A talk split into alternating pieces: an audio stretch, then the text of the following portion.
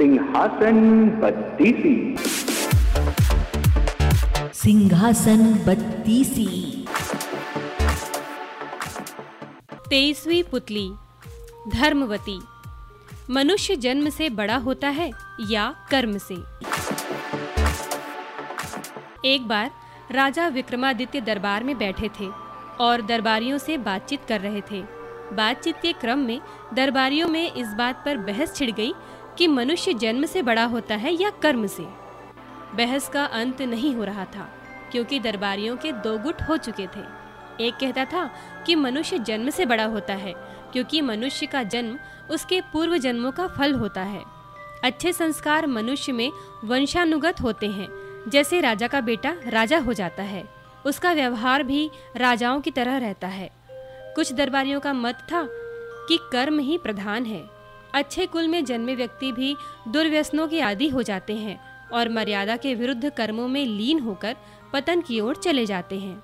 अपने दुष्कर्मों और दुराचार के चलते कोई सामाजिक प्रतिष्ठा प्राप्त नहीं करते और सर्वत्र तिरस्कार पाते हैं। इस पर पहले गुट ने तर्क दिया कि मूल संस्कार नष्ट नहीं हो सकते हैं। जैसे कमल का पौधा कीचड़ में रहकर भी अपने गुण नहीं खोता गुलाब कांटों पर पैदा होकर भी अपनी सुगंध नहीं खोता और चंदन के वृक्ष पर सर्पों का निवास होने से भी चंदन अपनी सुगंध और शीतलता बरकरार रखता है, कभी भी विषैला नहीं होता। दोनों पक्ष अपने अपने तर्कों द्वारा अपने को सही सिद्ध करने की कोशिश करते रहे। कोई भी अपना विचार बदलने को राज़ी नहीं था। विक्रम चुपचाप उनकी बहस का मज़ा ले रहे थे। जब उनकी बहस बहुत आगे बढ़ गई तो राजा ने उन्हें शांत रहने का आदेश दिया। और कहा कि वे प्रत्यक्ष उदाहरण द्वारा करेंगे। उन्होंने आदेश दिया कि जंगल से एक सिंह का बच्चा पकड़कर लाया जाए।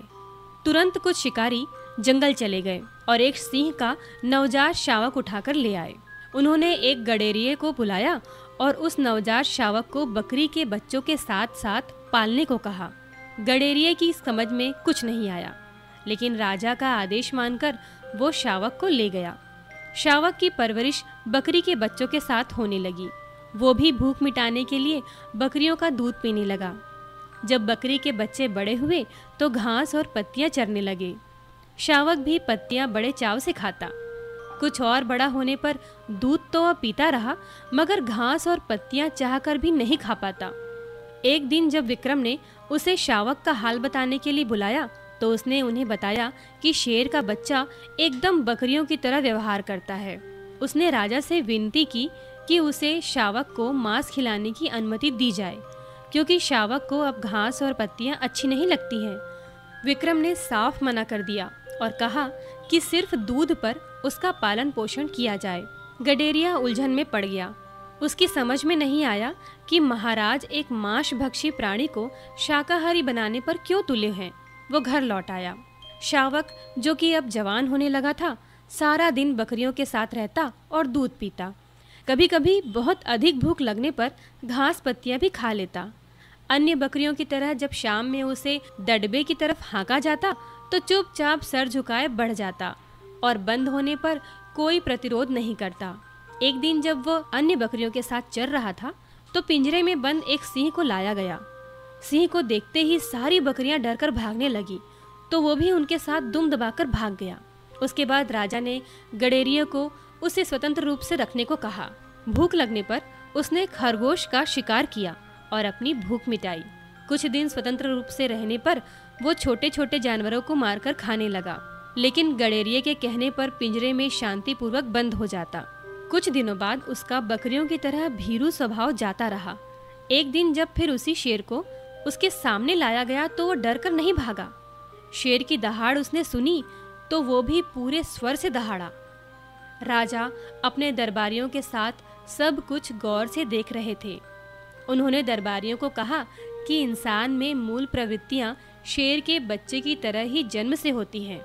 अवसर पाकर वे प्रवृत्तियाँ स्वतः उजागर हो जाती हैं, जैसे कि इस शावक के साथ हुआ। बकरियों के साथ रहते हुए उसकी सिंह वाली प्रवृत्ति छिप गई थी, मगर स्वतंत्र रूप से विचरण करने पर अपने आप प्रकट हो गई। उसे ये सब किसी ने नहीं सिखाया। लेकिन मनुष्य का सम्मान कर्म के अनुसार किया जाना चाहिए। सभी सहमत हो गए, मगर एक मंत्री राजा की बातों से सहमत नहीं हुआ। उसका मानना था कि विक्रम राजकुल में पैदा होने के कारण ही राजा हुए, अन्यथा सात जन्मों तक कर्म करने के बाद भी राजा नहीं होते। राजा मुस्कुराकर रह गए। समय बीतता रहा। एक दिन उनके दरबार में एक नाविक सुंदर फूल लेकर उपस्थित हुआ। फूल सचमुच विलक्षण था और लोगों ने पहली बार इतना सुंदर लाल फूल देखा था। राजा ने फूल के उद्गम स्थल का पता लगाने भेज दिया। वे दोनों उस दिशा में नाव से बढ़ते गए, जिधर से फूल बहकर आया था। नदी की धारा कहीं अत्यधिक सकरी और तीव्र हो जाती थी, कहीं चट्टानों के ऊपर से बहती थी। काफ़ी दुर्गम रास्ता था। बहते बहते नाव उस जगह पहुँची जहाँ किनारे पर एक अद्भुत दृश्य था। एक बड़े पेड़ पर एक योगी उल्टा लटका हुआ था और वह जंजीरों से जकड़ा हुआ था। जंजीरों की रगड़ से उसके शरीर पर कई गहरे घाव बन गए थे।